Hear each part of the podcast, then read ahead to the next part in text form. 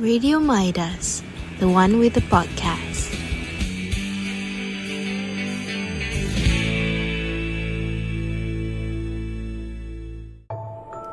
Hantu seram Manusia kejam. You are listening to Darkest Deeds Darkest Deeds.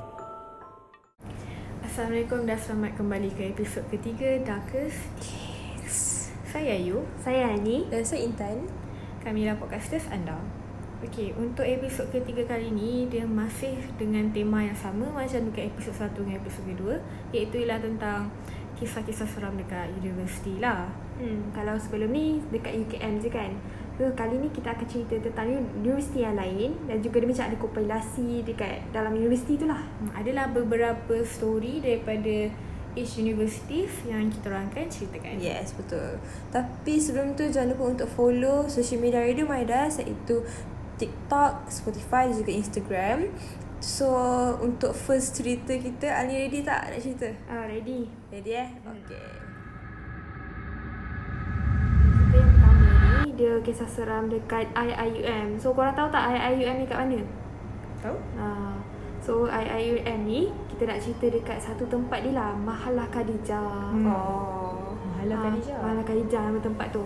So Mahalah Khadijah ni dekat I- IUM dia adalah satu-satunya bangunan sembilan tingkat yang paling mewah lah orang kata sebab ada lift. Okay. Dia college ke apa? Ah college. Oh, college. Dia panggil panggil Mahalah Khadijah. Oh. So tapi siapa sangka orang kata orang katalah legenda kan. Uh, tempat Mahalah Khadijah ni dia merupakan tempat uh, asal usul bangunan hospital milik UM dulu. Oh. Faham, So, dia okay. hospital lah dulu. Ah, ah. Kejap, dia hospital dulu Lepas tu dijadikan tempat tidur pelajar Ah itulah masalahnya. Okey, Ha, okey, Dekat okey. situ pun sebenarnya dah nampak dekat seram dia tu. Okey. Kenapa? Ah, so bila dah jadi hospital ni mestilah ada bilik bedah, bilik mayat Hmm, semua tu kan. ah, Tapi betul. uh, abaikan benda tu kita akan ada satu cerita ni. Dari cerita legenda lah. Dia kata ada satu hari tu dalam satu bilik ni, bilik tidur lah orang. Mhm. Ada empat orang perempuan. Dia Ah, tengah okey. bersembang lah ni. Tengah seronok-seronok. Nak dikatakan cerita tiba-tiba ada seorang tu duduk tepi tingkap, dia terus jatuh. Oh. Daripada tingkat enam atau tujuh terus sampai ke bawah. Okay. kat, Kenapa? kat luar, kat tingkap tu Ah, ah dekat tingkap, area tingkap tu. Eh, asal. Tapi Eh? bawah ya bukan bawah kata apa memang ground floor. Sumpah. Ha ah. Okey. Lepas tu bang, anggota badan dia bermula daripada bawah pusat tu Okay. uh, sampai ni memang orang kata hilang lah. Eh, Badan dia terputus orang kata. Macam Sebab patah orang kata patah lah Oh, sebenarnya. patah. Ah. Okay. Okay. Tapi yang peliknya tempat yang dia orang duduk ambil sandar tu daripada bermula bawah pusat sampai macam kaki tu dia sebenarnya benda dekat dinding dekat area tempat tu dia paras pinggang di Yelah, atas dia pinggang tinggi. ha, Ha, ha. tapi siapa yang tahu siapa macam mana dia boleh jatuh dan orang kata sebenarnya ada benda lain yang menolak dia sampai ke Oh, bawah. dia tak ada spekulasi yang kata bunuh diri ke ah, tak ada. sebab kawan dia empat orang kat situ.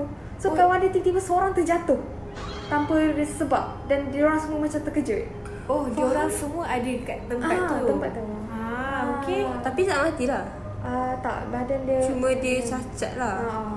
Faham. Lepas tu okey, itu cerita pertama dah habis lah dekat situ. Tapi ni Mahalah Khadijah juga cerita yang kedua. Okay. Oh, faham. Ada Okey, dua cerita. Dia, Okay. dia macam sikit lah. Okay. Okey, untuk cerita kedua ni, setiap each level tu dulu Aha. ada berlaku kes kecurian lah. Kerap Okey. lah. Kerap sangat. So contoh daripada mula tingkat 4 lah, lepas tu tingkat 5, lepas tu tingkat 7. Lepas tu tiba-tiba hilang barang balik kat tingkat 3. So macam setiap hari berlainan tingkat hilangnya barang. Okay. Barangnya barang macam ni tu Barang-barang macam Random punya random barang. barang, lah rasanya. Barang student lah ha. Lepas tu ada setengah bilik Bila dah setengah semua bilik Level tu berlaku kecurian Confirm lah semua tak senang duduk lah kan Ha.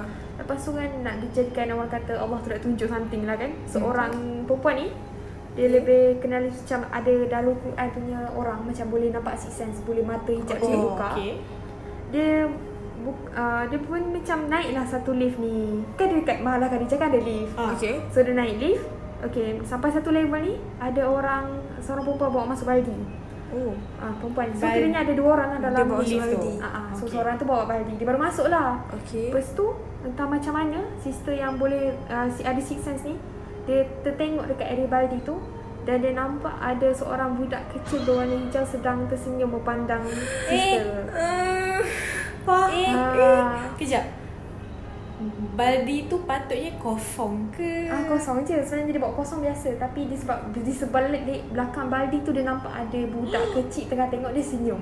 Maknanya macam budak eh, yang warna bawa hijau, baldi warna tu hijau. So- Budak yang bawa baldi tu tak tahulah Tak tahu dia just pandang nak pandang.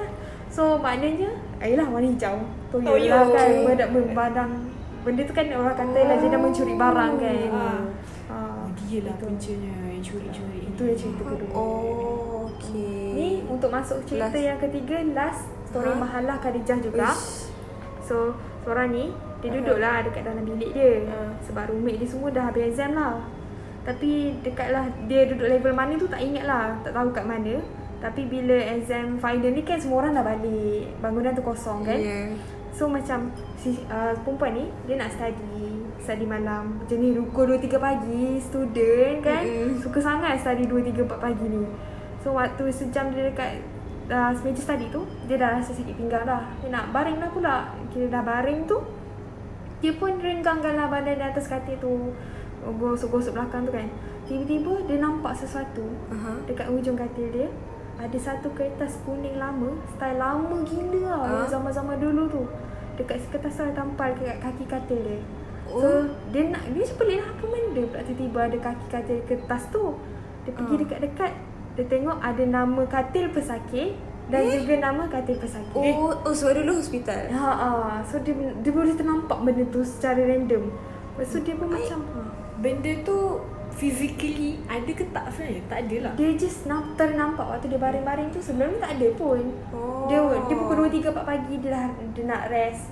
Dia baring, dia ternampak kertas tiba-tiba ada macam satu kertas gantung macam- dekat katil. Oh, dia macam sekali imbas untuk. Ah. Okay, Lepas tu dia macam dia nampak dia, dia Aha. still nampak benda tu. Dan dia datang dia just jenguk macam tu.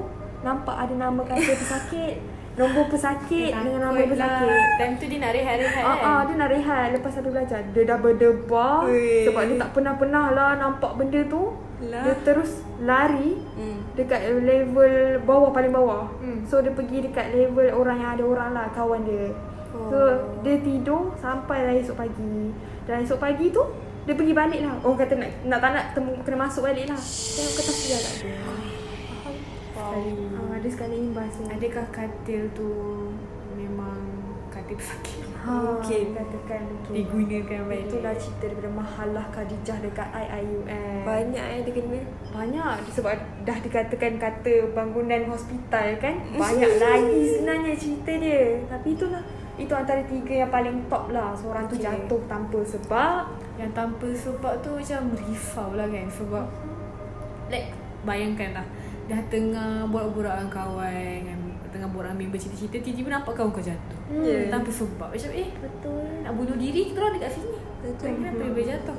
Tapi hmm, Tapi maybe Itulah yang diorang pun tak tahu kan Macam mana. Maybe ada orang Betul-betul tolak dia ke Tak pasti Hmm. lah kan? Kita Ada pun tak benda. Tapi tu lah Actually cerita dia macam pelik kan? Tapi macam Mungkin sebab sejarah cerita tu pun macam Daripada hospital. Ah Daripada hospital so macam Make sense Faham dia Yeah, tak Faham Kita macam Faham Dekat Mahalah pula tu nak buat tapi, Mahalah. tapi yang Baldi tu rasa macam Berderau kan dengar Ha, dia macam bayangkan budak tu yang dengan baldi tu nak pergi mandi ke Ha, apa ha. kan. Bawa baldi bawa pas baju ke. Tapi Warna dia ni hijau eh dia bawa beban lain. Ha, ha, dia dia bawa bukan. beban lain. hmm. Dan kesiannya kalau kalau lah orang yang uh, apa bawa masuk lift dengan baldi tu dengar podcast kita ni dia macam oh Oh. Memang dia kat sebelah Kena kan. tengok betul-betul ni bawa apa ni. oh aku bawa ba- bawa benda ke hari tu dengan baldi tu. Ah, itulah cerita Mahalah Khadijah IIUM. Yes. Betul. Alright So korang yang dekat um, apa hati-hatilah dekat college IUM. tu. Bukan kat IUM je, dekat college mana-mana. College university lah. Like perhatikanlah sekeliling korang mana tiba-tiba ada orang nak tolak korang ke. Masa bawa baju dia elok. Ah, Lepas tu study tu jangan lama-lama sangat. Tolonglah Kita dah sampai ke episod ketiga tu Cerita tengah malam juga Tengah malam Tengah malam. Sangat affect untuk student dia So jangan stay up sangat Okay, Okay. so itu je daripada cerita daripada Aldi. Okay, kita rehat kejap lah before sambung untuk cerita kedua. Nanti yang cerita kedua tu kita yang akan ceritakan. Okay, so kita berehat kejap. I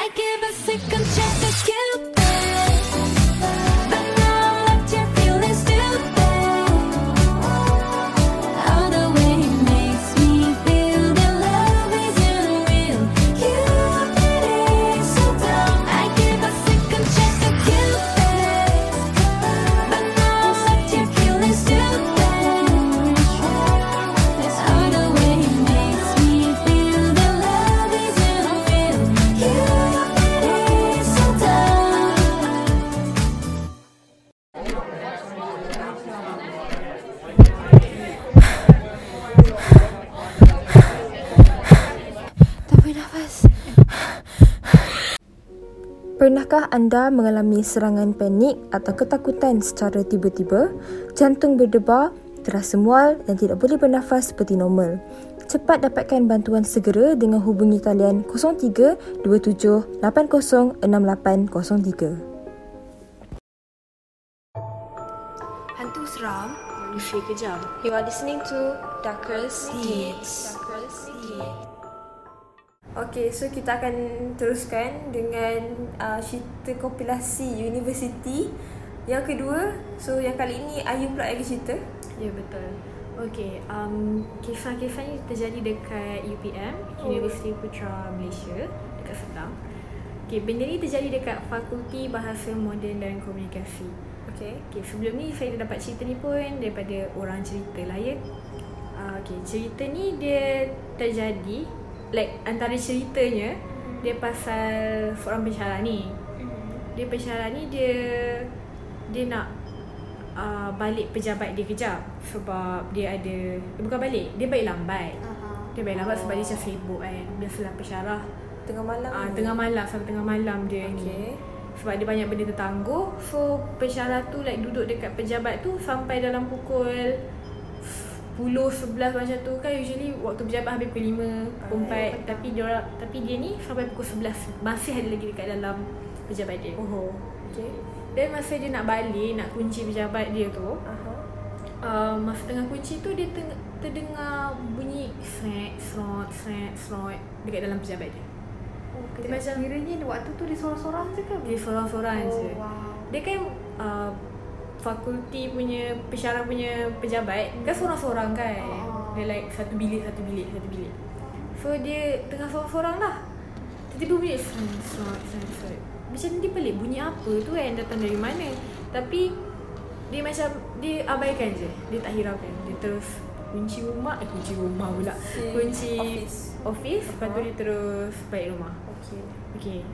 Keesokan harinya bila dia nak masuk kerja balik, dia buka pejabat dia, buka uh, kunci. Dia terkejut sebab dekat pejabat dia tu banyak gila barang bersepah. Semua benda-benda file-file semua berselerak kat meja, ada kesan cakar, sini sini kat dinding semua. Dia macam ada orang mengamuk. Lah. Ada orang mengamuk like dekat sampai bersepah eh like macam okay, kau bayangkan lah kau dah yakin dah kau dah kunci pintu tu siapa Ha. je yang masuk Ha. macam mana boleh ada cakar-cakar tu kan so then dia rasa macam oh mungkin ni maknanya ada orang tak bagi dia duduk sini malam-malam Oh. dia macam petanda lah macam bagi message dia macam uh, buat apa nak lama-lama sangat ke pejabat ni balik lah ni time aku macam Dia kan dia nak mengamuk sebab orang orang tertinggalkan dia sorang-sorang kat situ. Ah, eh baik juga lah. Dia macam ingatkan suruh balik. Macam bagus kat lah. Ah, so itu antara cerita kompilasi yang eh cerita pertama lah daripada kompilasi UPM ni. Okey, untuk yang kisah kedua ni pula dia masa um, orang ni dia tengah dalam kelas. Okey. Dia tengah salah satu kelas dalam fakulti tu lah. Mhm. Okay, masa pensyarah tu dia, okay, maybe lah dalam kuliah, dewan kuliah punya kelas tu ada mic. Okay, ada aha, mikrofon. Eh, ke- dewan kuliah besar kan, mesti ada ah. mikrofon kan. Okay, then dia masa pensyarah dia tu tengah mengajar, tiba-tiba mikrofon tu berbunyi. Betul betul tak bunyi yang mikrofon bila nak on tu bunyi ah, ah. bunyi macam um, kalau kat speaker kan bunyi Ah, macam tu. ya. Then um, Bila dah dengar tu banyak kali Semua diam Terus macam pelik lah like, Pensyarah oh. kat depan Tak pakai pun mikrofon tu Dan lepas tu macam dah senyap sangat tu Pensyarah tu um, Dia cakap dalam kelas I ada juga I nak sampaikan kuliah hari ni Lepas tu dia lambai dekat mikrofon huh? Oh. Pensyarah tu lambai kat mikrofon Pensyarah tu memang berani ya. Okay, berani kan kalau kalau aku tu aku dah macam Kenapa dia tak lambai? kelas, eh. Ah. Okay. Tapi like macam dia Dia berani lah Dia tak takut Mungkin Wow. sebab pensyarah tu dah lama kat situ mungkin kan. lah. Ah. Tapi macam mana dia tahu benda tu ada ada kat situ kan? Sebab Ah, dia main-main. Sebab mikrofon kan Bunyi dia dari mikrofon like, Oh. Tak siapa pun sentuh mikrofon tu Tiba-tiba Wow. bunyi Bunyi ah, Macam tu Oh, wow. Okay then um, Boleh pula Pensyarah tu Pandang dekat student Pandang kat diorang ni Korang nampak tak tu? Ah, sudah. Dia sabar eh. six sense sebenarnya nampak Ah, tu. six sense. Tak tahu lah nampak ke tak Tapi dia just macam Tak tahu lah dia nak tease pelajar ke Macam saja ke Tapi dia macam Dah lambai-lambai kat mikrofon tu Lepas tu Korang nampak tak? Uh, tu Lepas tu eh, Korang sebagai student Dengan pensyarah korang cakap macam tu Mestilah korang macam pensyarah Kalau kita kita keluar dulu. Keluar lah Bye. kata Cancel je lah kelas So macam tu Dan yang student tu macam ah, Tak Tak nampak apa-apa Like Diorang pun fikir macam Oh maybe microphone tu Rosak. Macam tiba-tiba Like ada something wrong dengan microphone tu. Dan pensyarah tu macam cakap lah. Dia cerita lah Pensyarah tu buat cerita. Benda-benda macam ni Korang jangan nak pelik sangat tau. Macam akan sering terjadi Dekat Memang fakulti selalu tu lah. Ah, Macam selalu. Okay. Dan dalam benda tu Pensyarah tu buka cerita Dalam kelas tu lah Apa yang pernah terjadi Dekat Dekat dalam fakulti tu Dia terus cerita. Dia terus cerita So Okay. antaranya Ni maybe ni macam bagi pesanan lah macam Ah. tu.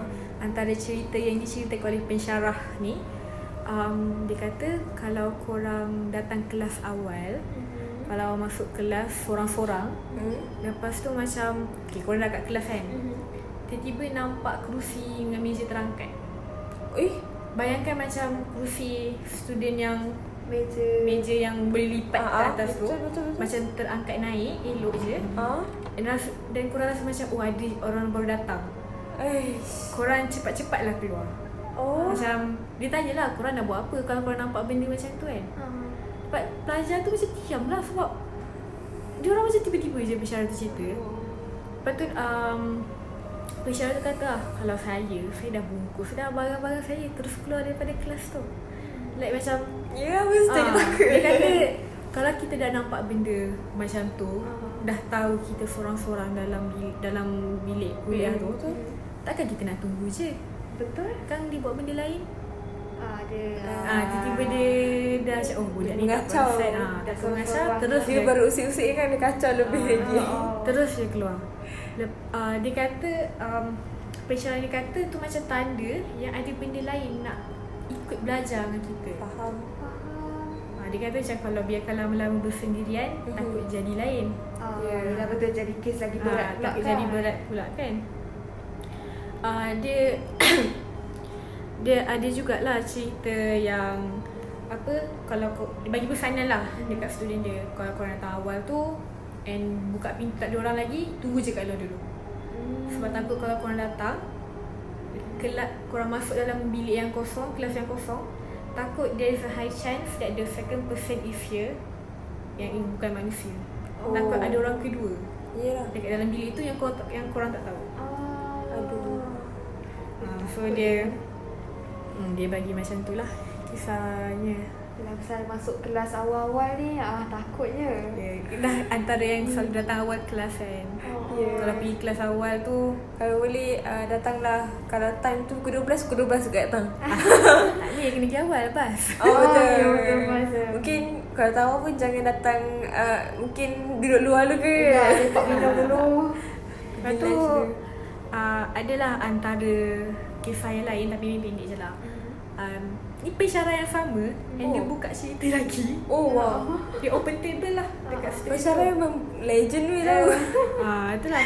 Dia je mana kata lah uh, korang kalau korang nampak eh kalau korang nak bukan dia kata antara pukul 11 pagi hingga Ah. ke pukul 1 petang sebelum solat Jumaat korang boleh dengar bunyi kompang eh dekat kawasan lapang fakulti tu Ah. lepas tu dia kata um, dia kata macam ni lah Korang cubalah dengar.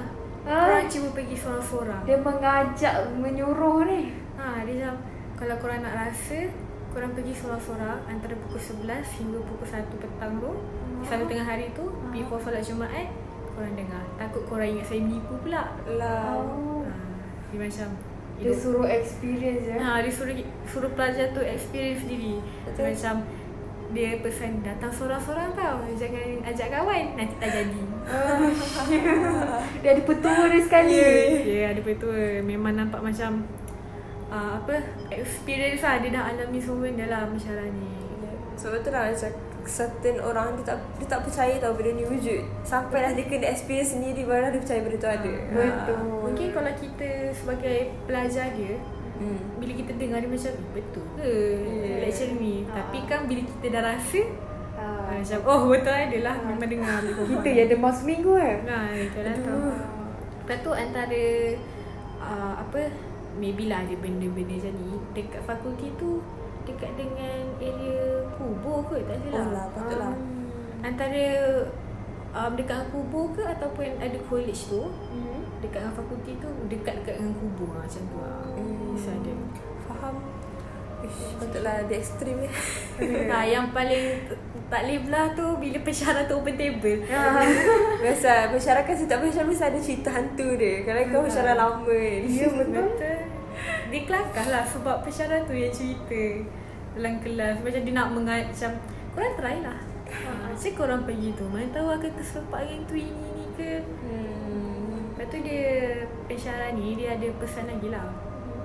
Um, dia banyak bagi pesanan lah. Macam kalau korang nampak ada anti cleaner tengah bersihkan tandas lepas waktu bekerja tu, korang jangan tegur. Oh, Sebab dia kata Kenapa anti cleaner nak bersihkan tandas lepas waktu bekerja? Eh. Tak ada pun yang anti nak bersihkan lepas dah habis ni. Diorang pun dah balik dulu dah rasa kalau ni anti cleaner pagi-pagi je ni. dia menyamar eh, jadi Ha, kena dia tu. menyamar. Macam tu lah. Itulah antara kompilasi cerita dekat UPM. Specifically dekat fakulti ni. Betul. So, kita kita pun dah dah settle lah sebenarnya untuk cerita kali ni untuk seram dekat universiti, dekat IIUM dan juga UPM. Betul. Okay, so so rasanya sampai situ je lah kan kita punya podcast untuk episod ketiga. So Kita tunggu je lah untuk episod minggu depan. Adakah episod minggu depan ni Episod terakhir. Aduh, mungkin Mungkin. Ah, Mungkin ah, tunggu kan. Ah. Kau ada lagi yang gempak kita tak Ah, tahu. mana tahu tiba-tiba ada episod kelima tapi bukan kita orang. Betul. Kalau tiba-tiba nampak episod 5 Darker Stitch, jangan dengar. Jangan dengar. Tapi kau nak dengar dengar je lah. Mana tahu lagi experience. Okay. So Alright. itu saja daripada kami. Darker Stitch, sign out. Hantu seram, manusia kejam. You are listening to Darkest Deeds. Darkest Deeds. Radio Midas, the one with the podcast.